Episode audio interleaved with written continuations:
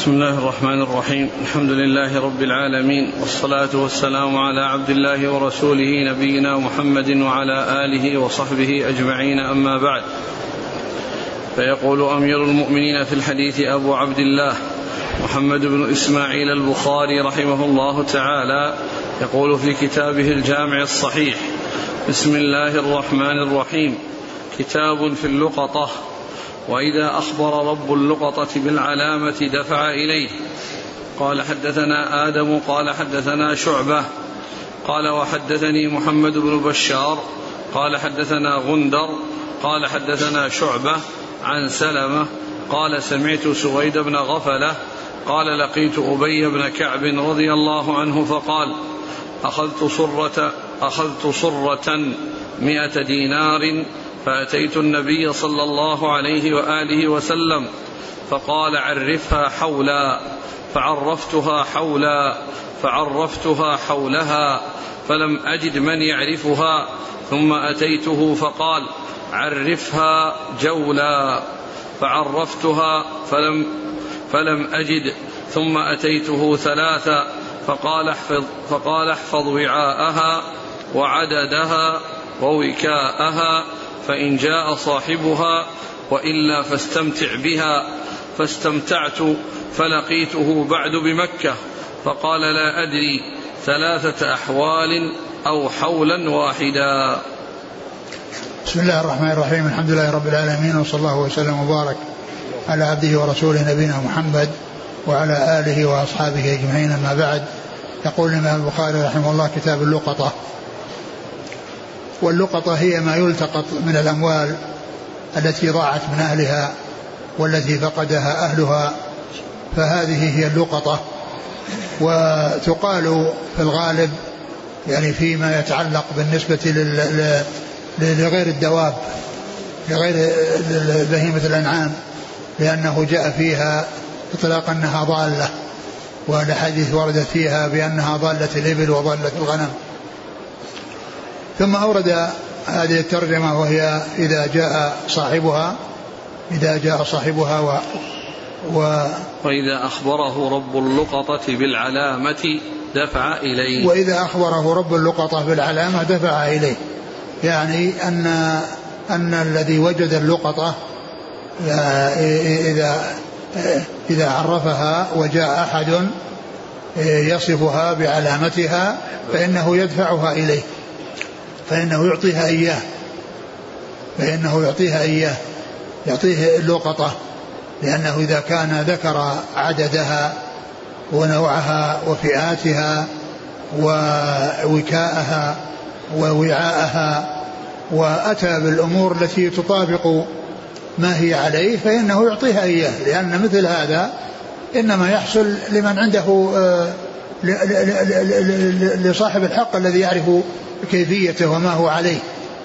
بخلاف الذي ليس عليه حق فإنه يعني يتخرص ويأتي ويقول كذا وكذا ولا يطابق. لكن الذي عنده يعني نفس العدد ونوع العدد وكذلك الوعاء الذي يكون فيه وهل هو من قماش أو من خزف أو من حديد أو ما إلى ذلك والوكاء الذي يكا به إذا كان من القماش أو من الجلود أو ما إلى ذلك من الأشياء التي توكى بالخيط الذي تشد فيه فمها حتى لا حتى لا يخرج منه شيء فإنه يعطيها إياه. ولم يذكر ولم يأتي في الحديث الذي ساقه هنا ما يدل على الترجمة ولكنه جاء في بعض الروايات الأخرى التي فيها أنه يعني يصفها أنه إذا وصفها بما هي عليه بأنه يعطيها إياه.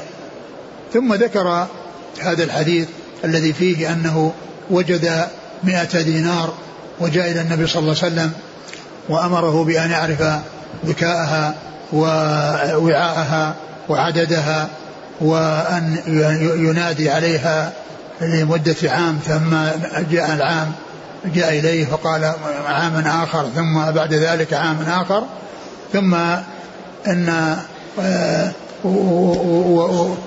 وأمره بأن يعني يستنفقها ثم ذكر بعد ذلك أن أحد الرواة الذين رووه لقيه الذي روى عنه ووجده لم يجزم بهذا الذي جاء في الحديث من أنها يعني ثلاث مرات وإنما قال ثلاثا أو واحدة.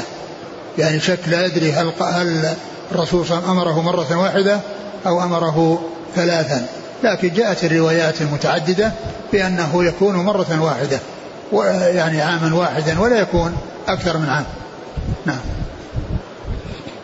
قال حدثنا آدم ابن أبي إياس. عن شعبة. ابن الحجاج. قال وحدثني محمد بن بشار. الملقب بن دار. عن غندر. بن محمد بن جعفر. عن شعبة عن سلمة. نعم. بن سلمة بن كهيل نعم. عن سويد بن غفلة.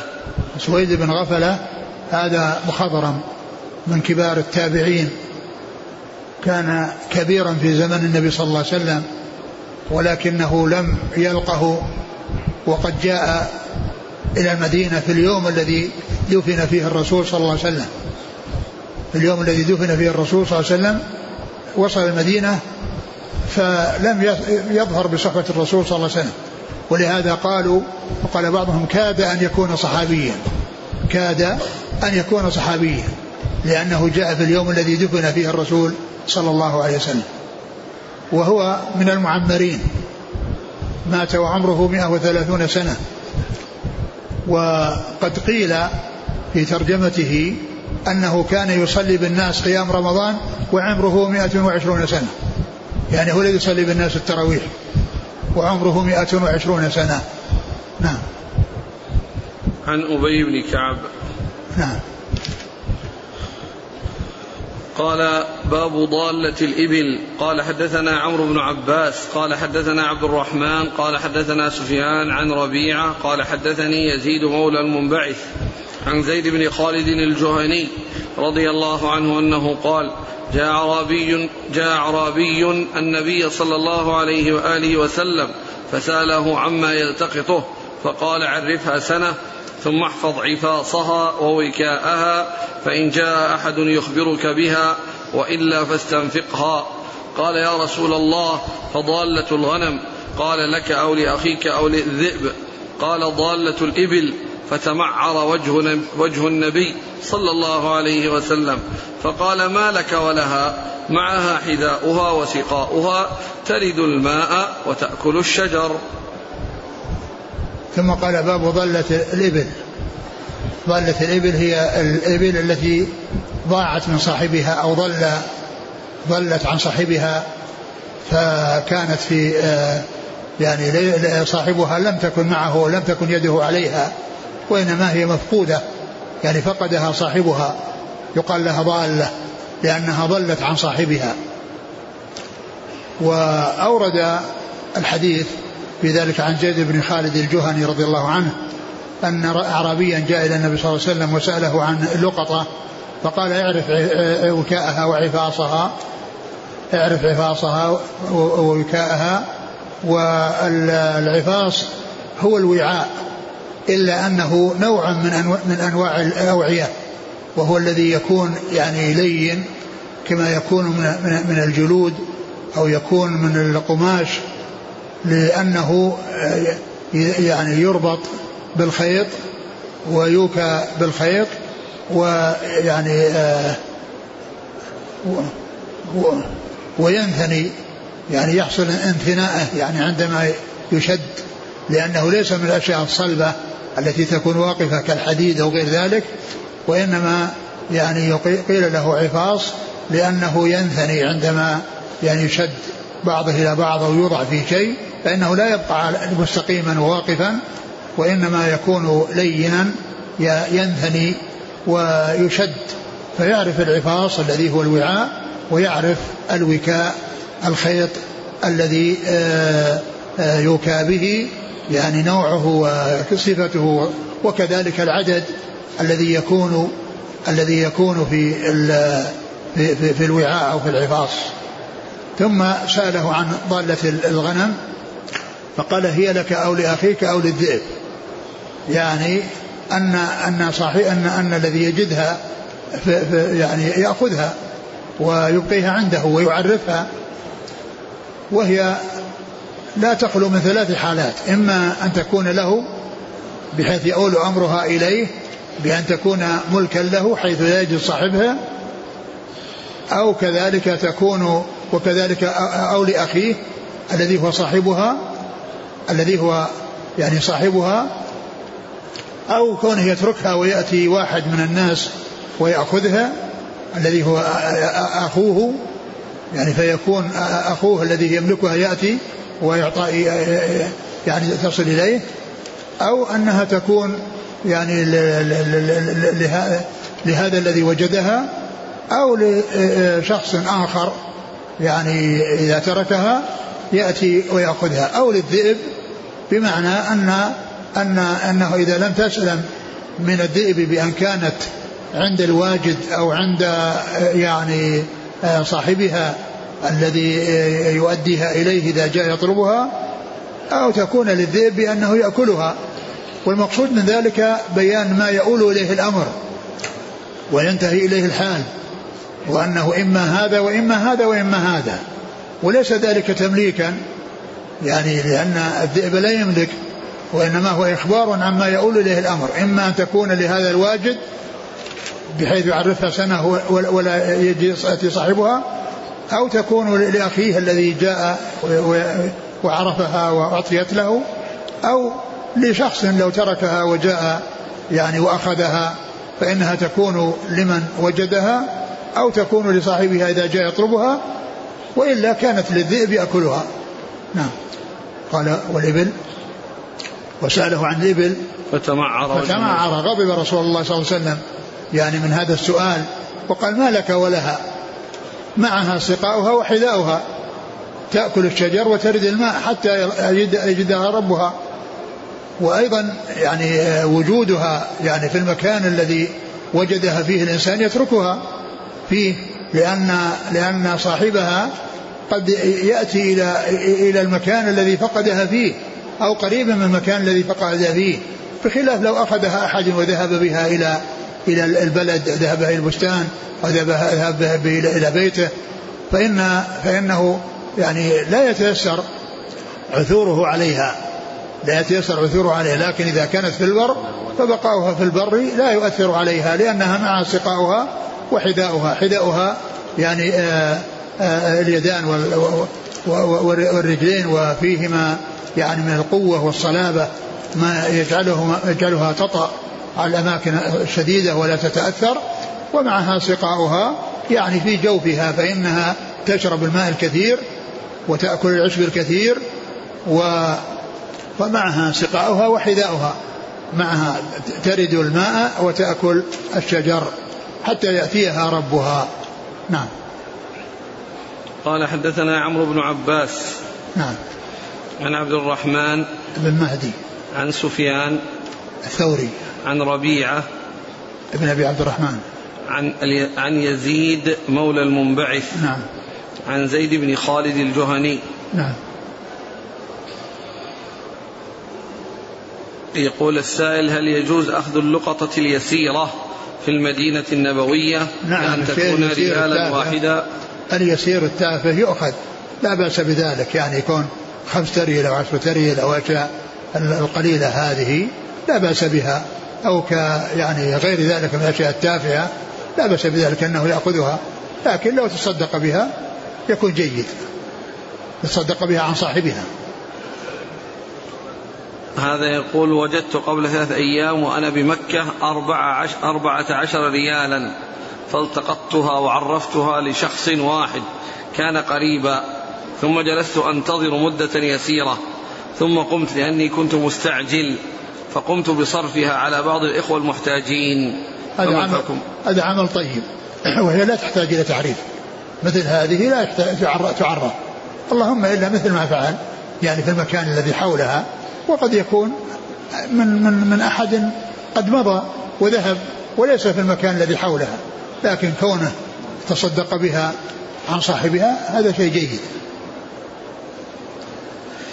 قال رحمه الله تعالى باب ضالة الغنم. قال حدثنا إسماعيل بن عبد الله قال حدثنا سل... قال حدثني سليمان عن يحيى عن يزيد مولى المنبعث أنه سمع زيد بن خالد رضي الله عنه يقول سئل النبي صلى الله عليه وآله وسلم عن اللقطة فزعم أنه قال اعرف عفاصها ووكاءها ثم عرفها سنة. يقول يزيد إن لم تعرف استنفق بها صاحبها وكانت وديعة عنده. قال يحيى فهذا الذي لا أدري أفي حديث رسول الله صلى الله عليه وسلم هو أم شيء من عنده. ثم قال كيف ترى في ضالة الغنم؟ قال النبي صلى الله عليه وسلم خذها فإنما هي لك, لك أو لأخيك أو للذئب. قال يزيد وهي تعرف أيضا. ثم قال كيف ترى في ضالة الإبل؟ قال فقال دعها فإن معها حذاءها وسقاءها ترد الماء وتأكل الشجر حتى يجدها ربها. ثم قال باب ضالة الغنم. وورد حديث زيد بن خالد الجهني من طريق أخرى وفيه يعني ما يتعلق باللقطة وبضالة الغنم وبضالة الإبل ولكنه أورده من طريق أخرى من أجل الاستدلال به على مسألة مستقلة وهي ضالة الغنم. وإن كان الحديث يشمل الأمور الثلاثة التي هي اللقطة التي هي الدراهم والدنانير وغيرها وكذلك أيضا آه، ضالة الإبل وضالة آه، آه، الغنم. قال حدثنا إسماعيل بن عبد الله الويسي عن سليمان بن بلال. عن يحيى يحيى. بن سعيد الأنصاري. نعم. عن يزيد مولى المنبعث عن زيد بن خالد. نعم. قال رحمه الله تعالى باب إذا لم يوجد صاحب اللقطة بعد سنة فهي لمن وجدها.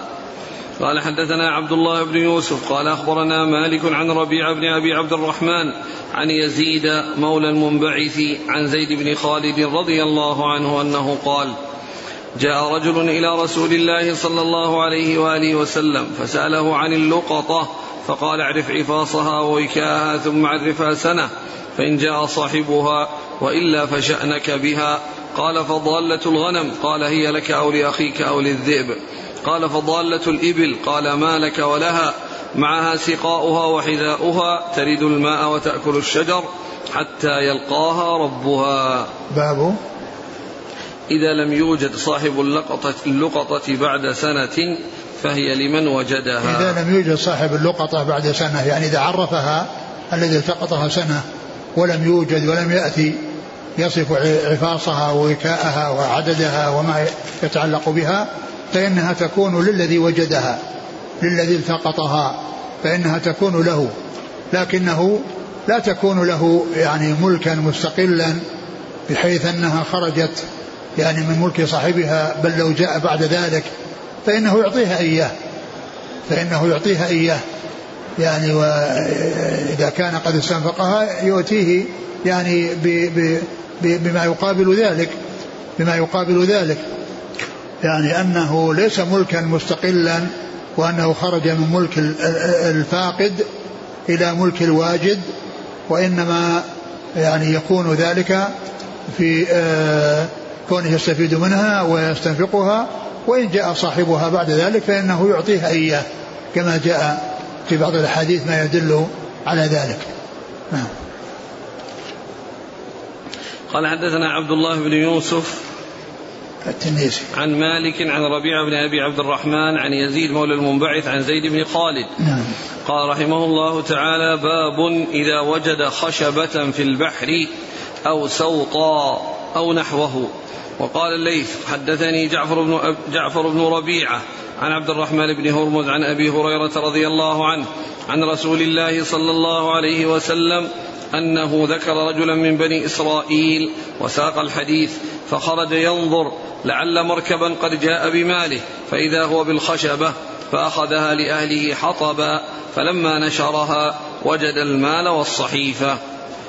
ثم ذكر من من وجد خشبة في البحر أو صوتا أو نحوه. من وجد خشبة في البحر أو صوتا أو نحوه فإنه يأخذ ذلك. فإنه يأخذ ذلك لأنه أورد البخاري رحمه الله الحديث قصة الإسرائيلي. الذي مر ذكره في أكثر من موضع وأن الذي عليه الدين لما لم يجد مركبا يأتي إلى البلد الذي فيه الدائن وأخذ خشبة وحفرها ونقرها ووضع النقود فيها ثم أصلح مكان المكان الذي أدخلها منه وكتب معها صحيفة. فوضعها في البحر والله ساقها حتى جاءت إلى الساحل الذي فيه الدائم. وقد خرج يعني لعله يجد مركبا يكون معه النقود التي آه، أرسلها التي أعطاها الذي استطرد وجد هذه الخشبة فأخذها على أنها حطب. وهذا يدل على أن مثل هذا الأمور التافهة وكذلك الصوت أنه لا بأس بالإنسان يلتقطها ويأخذها ولا يحتاج إلى أنه أنه يعرفها. نعم. قال وقال الليث حدثني جعفر بن ربيعة عن عبد الرحمن بن هرمز نعم. عن أبي هريرة. نعم. يقول ضالة الغنم إذا بقيت سنة فإنه ربما تؤكل بأكثر من ثمنها فهل يجوز أن أبيعها ثم أحتفظ؟ ربما تأكل. بأكثر من ثمنها فهل يجوز أن أبيعها ثم أحتفظ بمالها وأقوم بتعريفها فإذا جاء صاحبها أعطيته المال؟ يمكن. أقول يمكن هذا لأنه يعني قد يكون أنه يترتب عليها إنفاق وهو لا يستفيد منها إذا كان لم يكن فيها در. يعني معناه أنه ينفق عليها دون أن يستفيد منها. أما إذا حصل استفادة فإنها في مقابل العلف لكن قد لا يستفيد منها.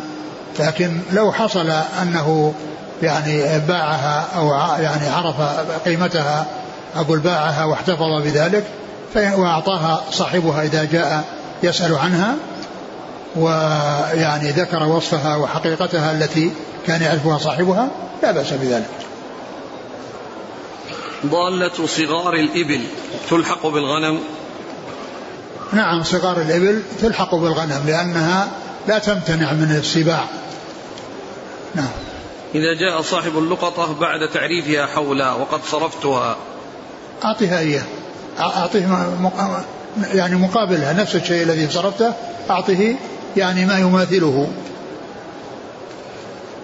قال رحمه الله تعالى باب إذا وجد تمرة في الطريق قال حدثنا محمد بن يوسف قال حدثنا سفيان عن منصور عن طلحة عن أنس رضي الله عنه أنه قال مر النبي صلى الله عليه وسلم بتمرة في الطريق قال لولا أني أخاف أن تكون من الصدقة لأكلتها.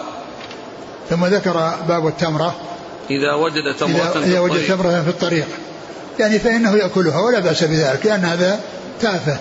ما يقال أنه لقطة يعني صاحبها تتعلق نفسه بها فله أن يأكلها.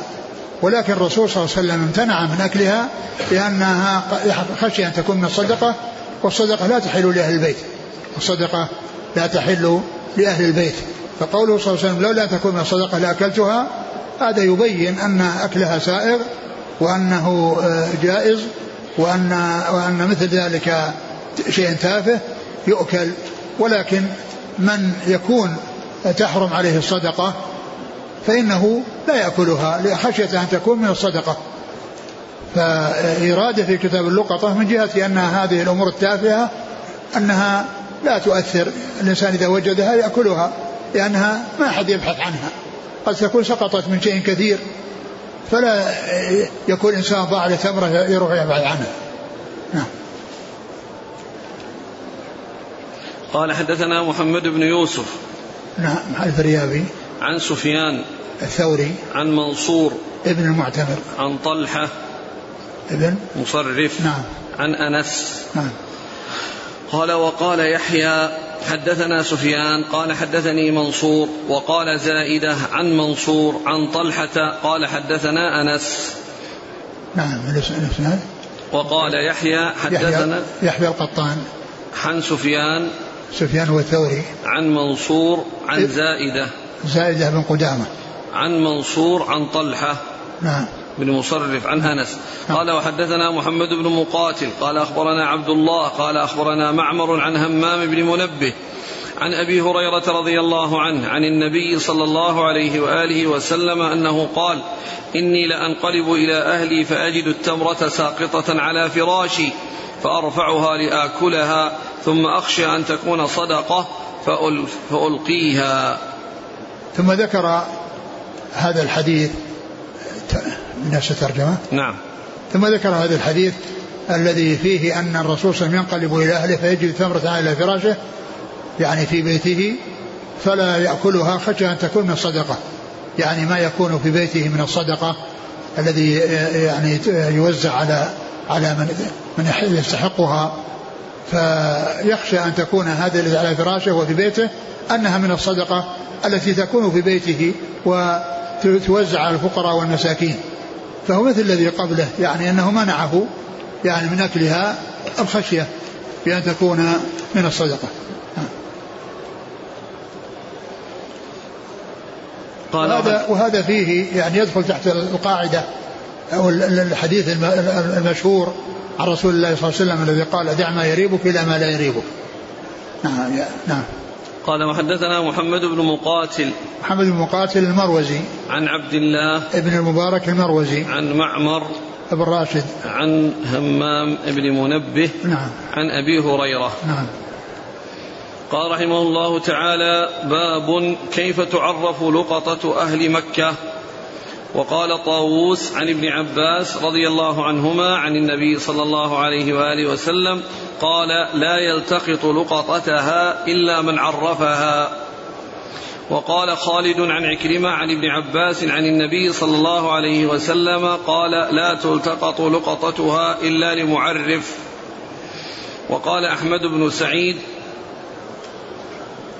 حدثنا روح قال حدثنا زكريا قال حدثنا عمرو بن دينار عن عكرمة عن ابن عباس رضي الله عنهما أن رسول الله صلى الله عليه وآله وسلم قال لا يعضد عضاه عضاهها ولا ينفر صيدها ولا تحل لقطتها إلا لمنشد ولا يختلى خلاها. قال فقال العباس يا رسول الله إلا الإذخر. فقال إلا الإذخر. ثم ذكر هذه الترجمة وهي باب كيف تعرف لقطة أهل مكة؟ كيف تعرف لقطة أهل مكة؟ اللقطة التي تكون في مكة كيف تعرف؟ يعني خصها بالترجمة لأنه ورد في الحديث ما يدل على أنها ليست كاللقطة في البلاد الأخرى وإنما تعرف أبدا ولا تعرف سنة فقط ثم يملكها كغيرها وإنما تعرف سنين. ومثلها المدينة. فقد جاء في آه، سنن أبي داود بإسناد صحيح عن علي رضي الله عنه أنه لا تلتقط لقطة إلا لمنشد. فإذا الحرمان مكة والمدينة يختصان عن غيرهما بأن لقطتهما لا تلتقط وتعرف سنة وإنما تعرف دائما. والسبب في ذلك أن الناس يترددون على الحرمين ويأتون للحرمين فالإنسان الذي يحج مثلا في سنة من السنوات ويفقد شيئا قد يأتي بعد خمس سنين أو ست سنين ثم يسأل يعني عن عن هذه اللقطة أو الشيء الذي فقده فقده فيحصله لأن الناس يترددون على البلدين وعلى الحرمين الشريفين يترددون عليهما فصار حكمهما يختلف عن البلاد الأخرى التي تعرف سنة ثم يعني يستفيد منها صاحبها يستفيد منها صاحبها الحرمان تعرف لقطتهما دائما ولا يأخذها أحد إلا للتعريف المستمر. والسبب في ذلك ما أشرت إليه من الناس يترددون وقد يضيع لأحد شيء في وقت ثم يأتي بعد سنين من أجل أن يأتي بحج أو عمرة أو يأتي الزيارة لزيارة هذا المسجد فيعني يسأل عن الشيء الذي فقده فيجده فيجده نعم قال طاووس عن ابن عباس قال صلى الله عليه وسلم لا لا يلتقط لقطتها إلا من عرفها. نعم إلا من يعرفها وينادي بها. نعم. وفي رواية وفي رواية قال لا تلتقط لقطتها إلا لمعرف نعم قال صلى الله عليه وسلم لا يعضد عضاهها. عضاهها يعني الشجر يعني لا يعضد لا يقطع. نعم. ولا ينفر صيدها. نعم. ولا تحل لقطتها إلا لمنشد. هذا محل الشاهد ولا يختلى خلاها. يعني الحشيش الرطب. قال عباس إلا الإذخر. قال العباس رضي الله عنه إلا الإذخر. يعني لما قال ولا يختلى خلاها يعني الحشيش الرطب قال للرسول صلى الله عليه وسلم إلا الإذخر. يعني طلب منه أن يستثني الإذخر. وقال إن وقد جاء في بعض الروايات أنه لقينهم ولبيوتهم ولقبورهم. يعني الإذخر يعني يستعمل في البيوت في السقوف ويستعمل في القبور بين اللبنات. يعني حتى لا ينهال التراب على الميت من بين اللبن. وكذلك للقين الحدادين يعني يستعملونه رائحته. وفيه الرائحة الطيبة. وقد مر بنا قريبا قصة علي رضي الله عنه الذي أراد يعني أن يذهب ليحصل آه، اذخرا يبيعه ليستعين به في وليمة زواجه بفاطمة رضي الله تعالى عنها. وقال إن يعني أنه كان هناك قين يريد أن يذهب معه لإحضار لإحضار هذا فقال إلا الإذخر وهذا يسمونه العطف التلقيني. الاستثناء التلقيني. لأنه يعني يريد أن أن يقول للرسول يعني إلا الاذخر يستثنيه يعني لأن الرسول قال لا يقتل خلاها عام. فأراد أن يطلب منه أن يستثنيه فيقول إلا الإذخر. وهذا يسمونه الاستثناء التلقيني. ومثله العطف التلقيني في الحديث الذي قال اللهم اغفر للمحلقين قالوا يا رسول الله والمقصرين. قال اللهم اغفر للمحلقين قالوا يا رسول الله والمقصرين يعني هذا يسمونه عطف تلقيني يعني يريد يريدون منه أن يضيفه نعم. قال حدثنا أحمد بن سعد في بعض النسخ وأحمد بن سعيد نعم. في أكثرها. ها؟ أحمد بن سعد وفي بعض النسخ والأكثر أحمد بن سعيد وهو؟ الرباطي أو الدارمي نعم. محتمل. عن روح. روح بن عبادة. عن زكريا ابن أبي زائدة. زكريا بن إسحاق المكي عن عمرو بن دينار نعم. عن عكرمة عن ابن عباس. نعم. قال حدثنا يحيى بن موسى قال حدثنا الوليد بن مسلم قال حدثنا الأوزاعي قال حدثني يحيى بن أبي كثير قال حدثني أبو سلمة بن عبد الرحمن قال حدثني أبو هريرة رضي الله عنه قال لما فتح الله على رسوله صلى الله عليه وسلم مكة قام في الناس فحمد الله وأثنى عليه ثم قال إن الله حبس عن مكة الفيل وسلط عليها رسوله والمؤمنين فإنها لا تحل لأحد كان قبلي وإنها أحلت لي ساعة من نهار وإنها لا تحل لأحد بعدي فلا ينفر صيدها ولا يختلى شوكها ولا تحل ساقطتها إلا لمنشد. ومن قتل له قتيل فهو بخير النظرين إما أن يفدى وإما أن يقيد. فقال العباس إلا الإذخر فإنا نجعله لقبورنا وبيوتنا. فقال رسول الله صلى الله عليه وسلم إلا الإذخر. فقام أبو شاه رجل من أهل اليمن فقال اكتبوا لي يا رسول الله. فقال رسول الله صلى الله عليه وسلم اكتبوا لأبي شاه. قلت للأوزاعي ما قوله اكتبوا لي يا رسول الله؟ قال هذه الخطبة التي سمعها من رسول الله صلى الله عليه وسلم. ثم ذكر الحديث حديث آخر وهو يتعلق بما ترجم له وهو أن اللقطة مكة أنها يعني تختلف عن غيرها حيث قال ولا تحل لقطتها إلا إلا لمنشد. نعم. قال حدثنا يحيى بن موسى. نعم. قال حدثنا الوليد بن مسلم. نعم. قال حدثنا الأوزاعي. عبد الرحمن بن عمرو. قال حدثني يحيى بن أبي كثير. نعم اليمامي. قال حدثني أبو سلمة بن عبد الرحمن. نعم. قال حدثني أبو هريرة. نعم. قال حدثنا يحيى بن موسى قال حدثنا الوليد بن مسلم قال حدثنا الأوزاعي قال حدثني يحيى بن أبي كثير قال حدثني أبو سلمة بن عبد الرحمن قال حدثني أبو هريرة. قال الحافظ ابن حجر فيه تصريح كل واحد من رواته بالتحديث. نعم. مع أن فيه ثلاثة من المدلسين على نسق. وهم؟ الوليد بن مسلم, وعليه أدخل الأوزاعي ويحيى بن أبي كثير.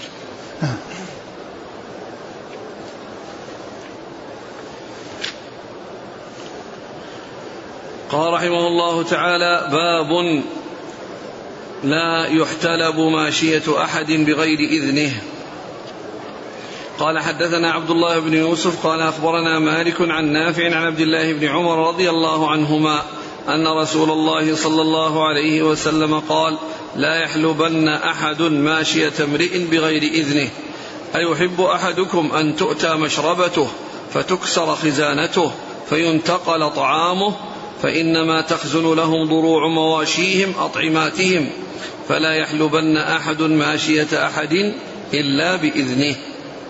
ثم ذكر هذا الترجمة باب لا تحلب ماشية أحد إلا بإذنه. يعني أن أن أن, أن الحليب الذي يكون في المواشي إنما هو طعام وحق يختص به أهلها فلا يتعدى عليه فتحلب ويشرب الناس حليبها إلا إذا أذن أصحابها. وقال إن أن أن هذه الضروع أنها خزانة لقوت هؤلاء أي أصحاب الغنم أو أصحاب الإبل فإنها خزانة لهم. لأن الضرع خزانة للحليب الذي هو غذاؤهم وشرابهم. وقال أيرضى أحدكم أن تكسر خزانته؟ يعني الخزانة التي فيها طعامه التي فيها طعامه تكسر ويؤخذ ما فيها وينقل ما فيها إلى مكان آخر لا يحب أحد ذلك. فإذا هؤلاء الذين لا يحبون أو لا يريدون أن تكسر خزاناتهم في بيوتهم ويؤخذ الطعام منها ويذهب به هذه الضروع بمثابة الخزانة لهم لأنها خزانة لغذائهم الذي هو الحليب. فلا يفعل ذلك إلا بإذنهم كما أن غيرهم ممن له الخزانات الثابتة لا أحد يقدم عليها ويكسرها ويأخذ شيء ما فيها فكذلك الماشية. التي حليبها هو غذاء لأهلها فنهى رسول الله صلى الله عليه وسلم يعني عن ذلك. نعم. قال حدثنا عبد الله بن يوسف عن مالك عن نافع عن عبد الله بن عمر. قال صلى الله عليه وسلم لا يحلبن أحد ماشية امرئ بغير إذنه أيحب أحدكم أن تؤتى مشربته؟ مشربته يعني الشيء الذي يعني يختص به الذي يختص به. والمشربة يعني تطلق على على المكان المرتفع الذي الذي جلس فيه الرسول صلى الله عليه وسلم لما آل من نسائه شهرا وجلس في مشربة وهي مكان مرتفع. ويعني هنا المقصود من ذلك ما جاء في ذكر الضروع وأن في ذلك الغذاء. والطعام أو الشراب الذي يختص به مالكه. قال فتكسر خزانته. نعم. خزانته يعني خزانته يعني الإنسان الذي يعني عنده خزانة وطعامه في الخزانة. أحد لا يحب أحد أن تكسر؟ فالذي يحلب مثل الذي يكسر الخزانة. نعم. قال رحمه الله تعالى باب إذا جاء صاحب اللقطة بعد سنة ردها عليه لأنها وديعة عنده. قال حدثنا قتيبة بن سعيد قال حدثنا إسماعيل بن جعفر عن ربيعة بن أبي عبد الرحمن عن يزيد مولى المنبعث عن زيد بن خالد الجهني رضي الله عنه أن رجلا سأل رسول الله صلى الله عليه وسلم عن اللقطة قال عرفها سنة. ثم اعرف وكاءها وعفاصها ثم استنفق بها فإن جاء ربها فأدها إليه. قالوا يا رسول الله فضالة الغنم قال خذها فإنما هي لك أو لأخيك أو للذئب. قال يا رسول الله فضالة الإبل قال فغضب رسول الله صلى الله عليه وسلم حتى احمرت وجنتاه أو احمر وجهه. ثم قال ما لك ولها معها حذاؤها وسقاؤها حتى يلقاها ربها. ثم ذكر هذه الترجمة وهي إذا جاء صاحب اللقطة بعد, بعد سنة, سنة. ردها عليه نعم. لأنها إذا جاء صاحب اللقطة بعد سنة ردها إليه لأنها وديعة عنده.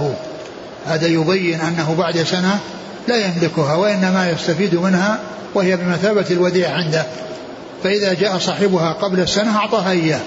وإن كملت السنة ولم يأتي أحد فإنه يعرف وكاءها وحفاظها يعني حتى لا ينسى لأنه سيستنفقها ولكنه إذا عرف وكاءها وعفاصها ويعني عددها واحتفظ بها عنده فإذا جاء صاحبها يسأل عنها بعد سنة فإنه يعطيه يعطيه إياها إذا كانت موجودة لم يستنفقها وإلا يعطيه ما يقابلها.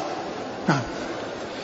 قال حدثنا قتيبة بن سعيد عن إسماعيل بن جعفر عن ربيع بن أبي عبد الرحمن عن يزيد مولى المنبعث عن زيد بن خالد. نعم.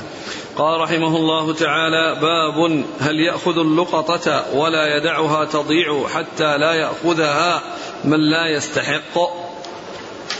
قال حدثنا سليمان بن حرب قال حدثنا شعبة عن سلمة بن كهيل قال سمعت سويد بن غفلة قال كنت مع سلمان بن ربيعة وزيد بن صوحان في غزاة فوجدت سوطا فقال لي ألقه قلت لا ولكن إن وجدت صاحبه وإلا استمتعت به.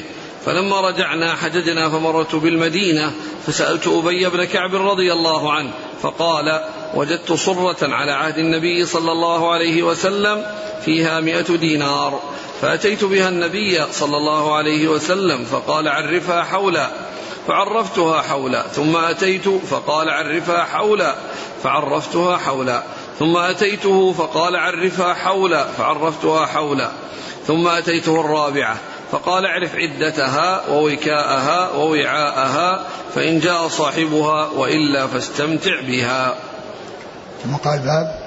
هل يأخذ اللقطة ولا يدعها تضيع حتى لا يأخذها من لا يستحق؟ يعني إذا وجد لقطة يعني ساقطة هل يأخذها ويعرفها أو يعني أو هل يأخذها أو يتركها؟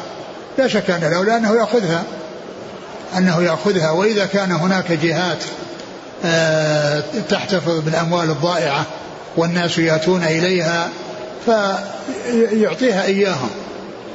لا سيما في مكة والمدينة التي آه، لا يستطيع أحد أن يعرفها السنين الكثيرة وإنما يعطيها للجهة المسؤولة التي تخصص لمثل هذا لأن الناس يأتون بعد مدد للسؤال عن الشيء الذي فقدوه فيجدونه إذا كان محفوظا إذا كان محفوظا.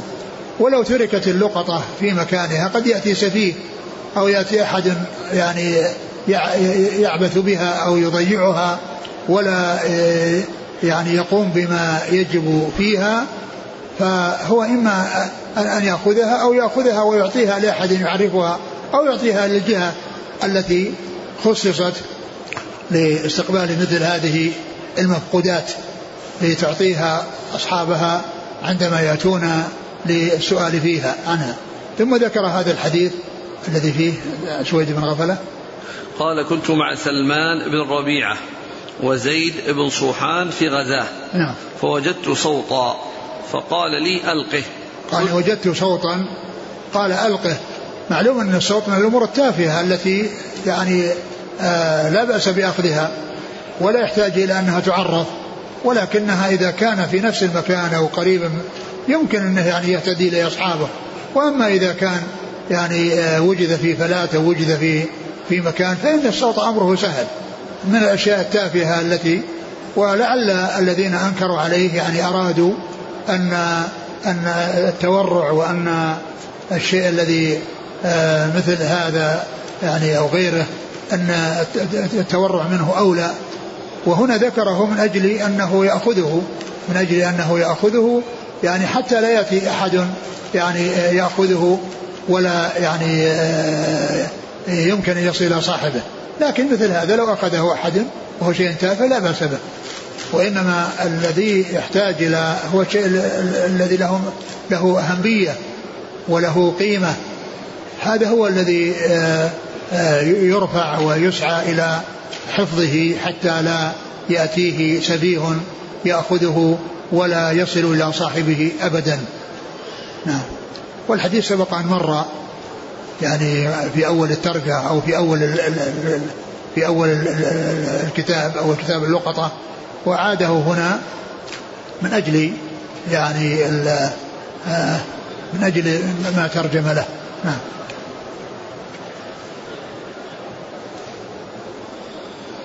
قال حدثنا سليمان بن حرب عن شعبة عن سلم بن كهيل عن سويد بن غفلة عن أبي بن كعب.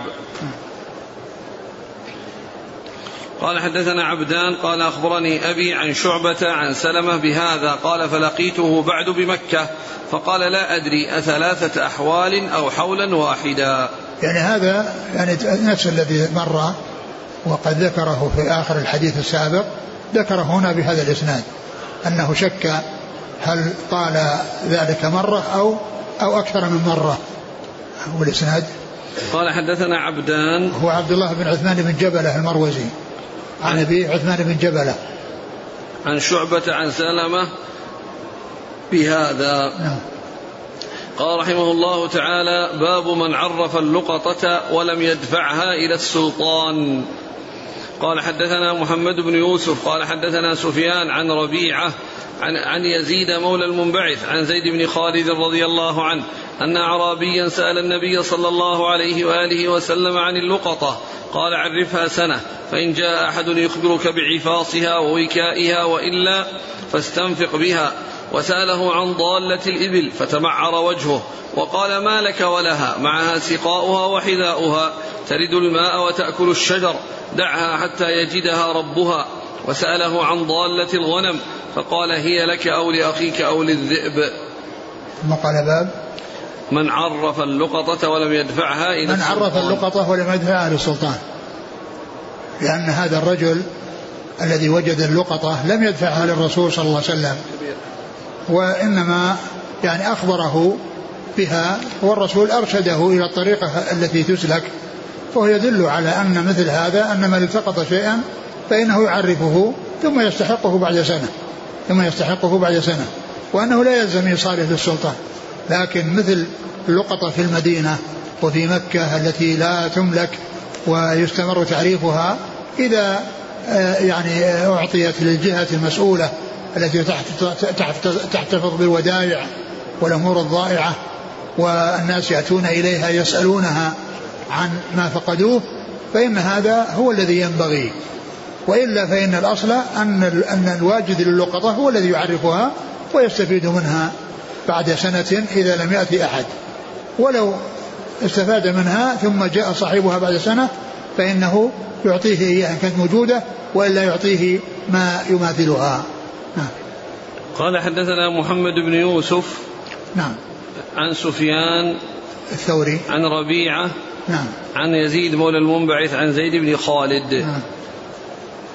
هل البقر تلحق بالإبل؟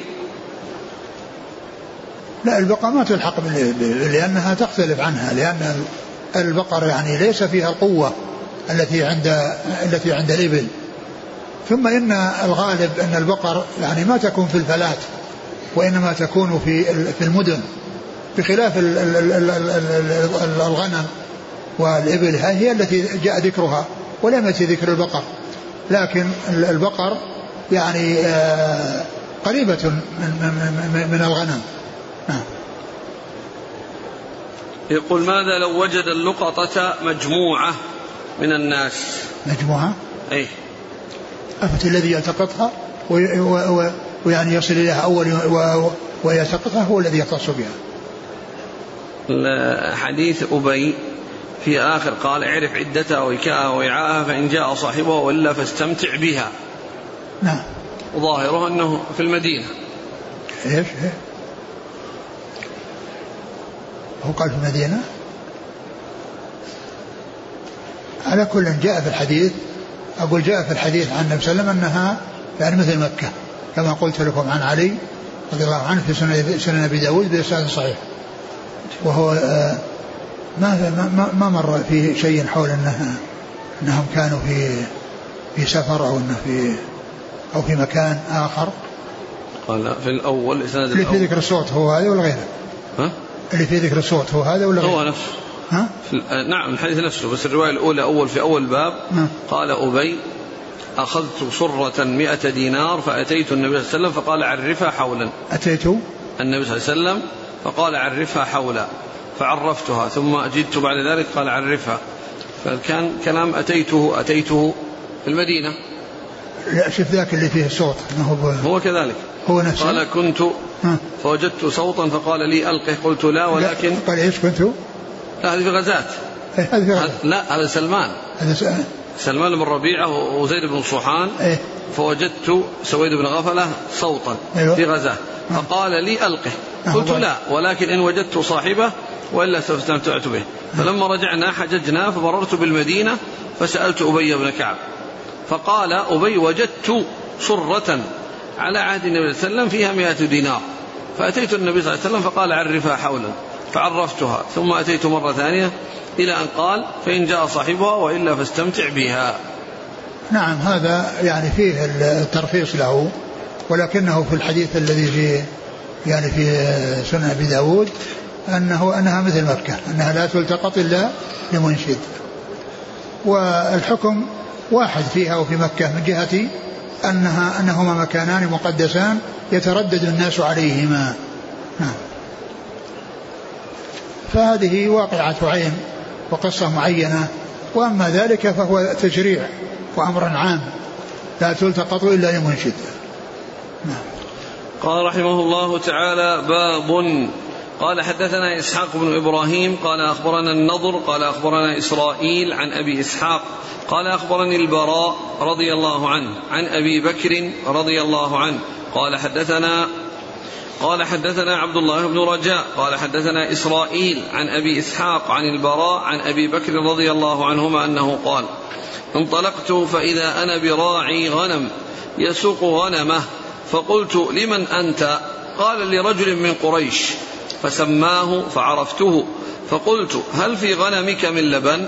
فقال نعم. فقلت هل أنت حالب لي؟ قال نعم. فأمرته فاعتقل شاة من غنمه. ثم أمرته أن ينفض ضرعها من الغبار. ثم أمرته أن ينفض كفيه. فقال هكذا ضرب إحدى كفيه بالأخرى. فحلب كثبة من لبن وقد جعلت لرسول الله صلى الله عليه وسلم إداوة على فمها خرقة. فصببت على اللبن حتى برد أسفله. فانتهيت إلى النبي صلى الله عليه وسلم. فقلت اشرب يا رسول الله فشرب حتى رضيت. ثم ذكر باب وبدون ترجمة ومعلوم أن الباب بمثابة الفصل من الترجمة التي قبله والباب الذي قبله يعني ليس هناك علاقة بينه وبين هذا الباب أو ما جاء في هذا الحديث وإنما الذي له علاقة هو الباب السابق الذي قال لا تحلب إلا بإذنه لا تحلب إلا بإذنه هذا هو الذي يناسب يعني هذا الحديث ويكون معه وذاك فيه أنها لا تحلب إلا بإذنه وأما هنا ففيه الحلب ولكن يعني فيه أن أبا بكر رضي الله عنه يعني لما سأل ال سأل راعي الغنم عن صاحبها وأنه من قريش وأنه قد عرفه لما سماه يمكن أن يكون أبو بكر رضي الله عنه عرف من شأنه أنه يسامح في ذلك. وأنه يعني لا مانع منه ثم أيضا كونه في فلات وليس يعني عنده أحد يعني يستفيد من من من الحليب وقد يكون الحليب يعني يبقى في الضروع وتتأذى به الغنم. ف يعني فيكون الحلب والاستفادة منها يعني فيه مصلحة للغنم بحيث يعني لا تتأذى باحتباسه في ضرعها. وأيضا لهؤلاء المسافرين ثم أيضا كون أبو بكر رضي الله عنه عرف صاحب الغنم يعني يعني كأنه فهم منه أنه لا يمانع يعني في يعني في في, مثل ذلك. ثم ذكر القصة والكيفية التي أنه لما سأله يعني أخذ واحدة منها وحجزها وكان في ضرعها غبار فضرب طلب منه أن ينظفها ينظف الغبار بيديه ثم يضرب يديه إحداهما بالأخرى حتى يذهب الغبار الذي علق ثم بعد ذلك يحلب فتكون الضرع نظيف واليد, واليد التي تحلب نظيفة فيخرج اللبن يعني ليس فيه شيء من القذى وليس فيه شيء من الأذى. ثم إنه أخذ لرسول الله صلى الله عليه وسلم وجعل في إداوة وعليها غطاء من خرقة وصب عليها الماء حتى يبرد لأنه كان حارا. عندما يخرج الحليب من الضرع في حرار حار. فإذا وضع عليه شيء يجعله يعني يصير باردا يعني يكون شربه يعني طيبا ويعني مستساغا بخلاف ما إذا كان يعني حارا. نعم. قال حدثنا إسحاق بن إبراهيم ابن راهويه عن النضر. بن شميل. عن إسرائيل. بن أبي إسحاق. ابن, ابن يونس بن أبي يونس إسحاق. بن إسحاق نعم. عن أبي إسحاق نعم. السبيعي. نعم. عمرو بن عبد الله. نعم. قال أخبرني البراء بن عازب نعم. عن أبي بكر. نعم. قال حدثنا عبد الله بن رجاء نعم. الغداني البصري. قال حدثنا إسرائيل عن أبي إسحاق عن البراء عن أبي بكر. نعم هذه طريقين يعني يعني إحداهما نازل والثاني عالية ولكن التصريح في الاولى بين يعني من من أبي إسحاق أنه صرح بالتحديث. نعم. قال رحمه الله تعالى بسم الله الرحمن الرحيم في المظاهر والله, والله تعالى أعلم وصلى الله وسلم وبارك على عبده ورسوله نبينا محمد وعلى آله وأصحابه أجمعين. جزاكم الله خيرا وبارك الله فيكم وألهمكم الله الصواب ووفقكم للحق. شفاكم الله وعافاكم ونفعنا الله بما سمعنا غفر الله لنا ولكم وللمسلمين أجمعين آمين. ترابط الأبواب وتناسقها. ها؟ ترابط الكتب الآن. يعني كنا في الخصومات ثم الملازمة ثم اللقطة ثم سنعود إلى المظالم. ترتيب الكتب في صحيح البخاري هو اجتهاد من الإمام البخاري. رحمه الله وكلها تتعلق بالمعاملات. يعني هذه الكتب تتعلق بالمعاملات فالتقديم والتأخير بينها يعني كما هو معلوم هذا باجتهاده رحمه الله. ولا يلزم أن يكون هناك مناسبة بين هذا الكتاب وهذا الكتاب فإنه قد يكون يعني ليس هناك مناسبة تربط بينهما وإنما هكذا اتفق واجتهد أن يكون بهذا بهذا الترتيب. يعني لهذه لهذه الكتب. ومن المعلوم أنه ليس يعني كل كتاب يعني يعني يتكلف البحث عن مناسبة وبين الذي بينه وبين الذي قبله أو بينه وبين الذي بعده. فإن هذا لا لا يلزم. نعم قد يكون في بعضها هناك مناسبة. في كتاب يأتي بعد كتاب وله علاقة بالكتاب. له علاقة بالكتاب السابق يعني قد يكون قد يكون كذلك لكن لا يلزم أن كل كتابين لازم يبحث عنهما يبحث فيهما عن مناسبة يعني تربط بينهما.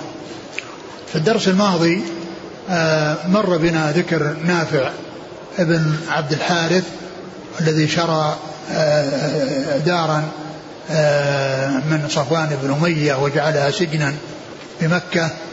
يعني هذان الرجلان صحابيان ولم يأتي لهما ذكر في البخاري إلا في هذا الموضع يعني في هذا الأثر يتعلق بالشراء. يعني في البخاري ما خرج لهما وليس لهما ذكر إلا في هذا الموضع هذين الصحابيين. ونافع بن عبد الحارث هذا هو الأمير الذي جاء إلى عمر في مكة في, في المدينة وسأله من وليت على أهل مكة فقال وليت عليهم ابن أبزة. قال ومن أبزة قال مولى لنا. قال وليت, وليت عليهم مولى. قال نعم يا أمير المؤمنين إنه عالم بكتاب الله عارف بالفرائض. نعم يا أمير إنه عالم بكتاب الله عارف بالفرائض. وعند ذلك تذكر عمر الحديث عن النبي صلى الله عليه وسلم في آه، رفعة القرآن أن الله يرفع بالقرآن من شاء ويخفض به من شاء. فقال عند ذلك صدق محمد صلى الله عليه وسلم إن الله يرفع بهذا الكتاب أقواما ويضع به آخرين.